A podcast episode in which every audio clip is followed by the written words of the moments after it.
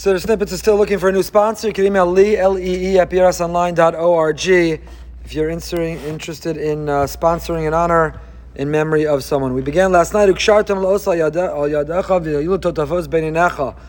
reference to the obligation of the mitzvah of wearing tefillin. Rabbi Yonah said this is consistent with the theme of this first paragraph of Shema, of Kabbalah Somalchus Shemayim.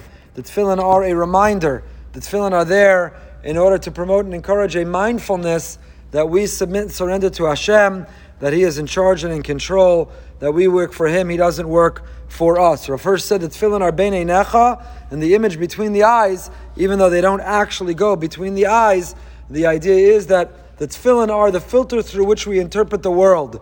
The message, the values, the themes that are inside the tefillin are the glasses, bein einecha, between our eyes. That is the way that we look at that is the way that we view, and that is the way that we think about the world. The Gemara Megillah Chaf Daled Menachos Lamed Zayin both say Ben does not meant to be taken literally. As we said, the Karaim, the Karaites took it literally. Their tefillin are between their eyes, but rather on the head in the space between the eyes.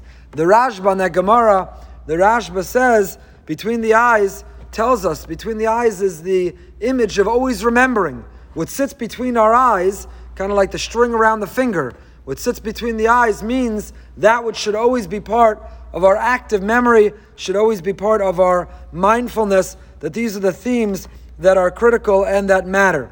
This notion of the head tefillin and the uh, tefillin of the hand. These two things go together. And as Rinas Chaim, Rav Chaim Friedlander says, Shnei achalokim anikroim moach v'leiv,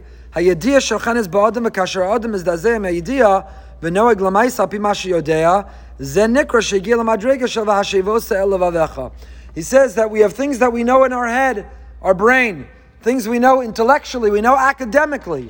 We know that we shouldn't eat that, or we know we should get this much sleep, or we know we shouldn't say that, or we know we shouldn't give in or indulge that temptation. We have all kinds of things that we know intellectually. We know them to be true, but what we know in our head does not necessarily filter down to our heart. The head is the place of intellect, of thought, but the heart is the driver of the world of action. It said the farthest distance between any two objects in the world is the distance between our head and our heart. And that's why the Pasuk tells us, V'yadata hayom. No, Yediya takes place where? In the head. No, V'yadata hayom, but that knowledge has to be placed where? V'yadata hayom ha'shevosa has to be on the heart. Because as much as we may know something to be true, theoretically, in the abstract, conceptually, unless we begin to passionately feel it in our heart, unless it sinks in, unless it filters down, then we're not going to put it into the world of action. I would submit to you, perhaps that's the imagery of the Ritzuos. The halacha is that not only do we have the tefillin of the head and the tefillin of the arm, just like the tefillin of the arm have the ritzuos, there are the leather straps that we bind ourselves. Those tefillin of the arm are wrapped around the arm and the hand. The tefillin of the head, we don't just have a knot in the back, but there are ritzuos that come down, one longer than the other. We have the custom; they reach the level of the of the midsection. Why do we have the ritzuos that come down? Perhaps the image of the tefillin of the head with ritzuos that descend down is that the ideas and the thoughts, the themes, and the commitments that are in our head, the ritzuos represent are the significance, the importance for those ideas to filter down to the heart. The ritzuos pass over the heart and they come to the length of the hand. So we take what is embodied in our brain, in the tefillin shel rosh, we take what is in our head, but we have a commitment, not only the adata hayom, not only to know, for make sure that it, there are ritzuos, it has to flow down and it has to not only remain academic and theoretical in our head, it has to turn into something which is actually put into practice, namely with our heart. The Ramban in Parshas Bo writes that they're called totafos. The word totafos is a plural. Totefes is singular. Why are they called totafos? If it is laos al it's called an os, it's one sign. On the arm, it's one and on the head it's put in the plural totafos as opposed to totefes. Why? Writes the Ramban because the head tefillin are made up of four sections. In both we have the same four parshios. In the arm they're written on one cloth. In the head it's on four separate, and in the head tefillin it's in four separate sections. The Ramban writes, this is a tradition we have from the Avos HaKadoshim based on what the Nevi'im saw, going back to Moshe Rabbeinu. Again, halacha Moshe Misinai. This is the tradition we mentioned last night.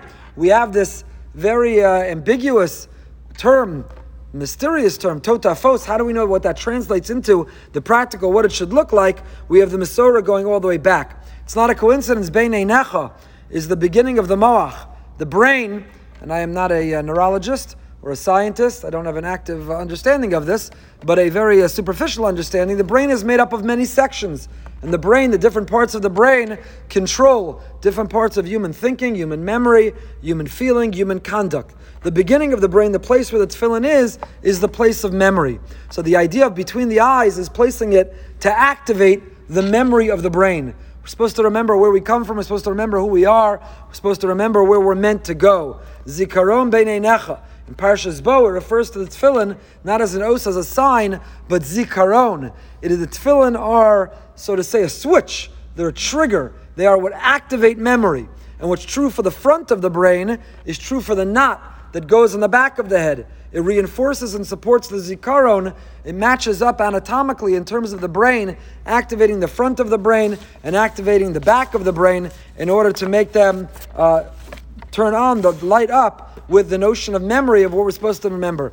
And I'll end by sharing with you there was an article, October 2002, the Journal of Chinese Medicine, which admittedly I do not subscribe to, but came across my desk. The Journal of Chinese Medicine, October 2002, Tefillin, an ancient acupuncture point prescription for mental clarity. And in this secular Journal of Chinese Medicine, it traces that the weight of the head tefillin, exactly where they're meant to go on the head, combined with the tightness of the knot in the back, hits two crucial acupuncture points on the head.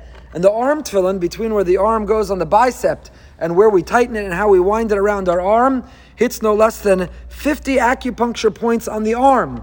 And they invoke and trigger exactly what the tefillin are supposed to do. And the author of this uh, article, happy to share it with anyone who wants. And again, I don't know the legitimacy. I'm not. Uh, I've not done a. Uh, academic review of the Journal of Chinese Medicine, but uh, it's a fascinating thesis nonetheless about the significance of where we tie it, where the knots are, and the uh, active memory that it's meant to invoke.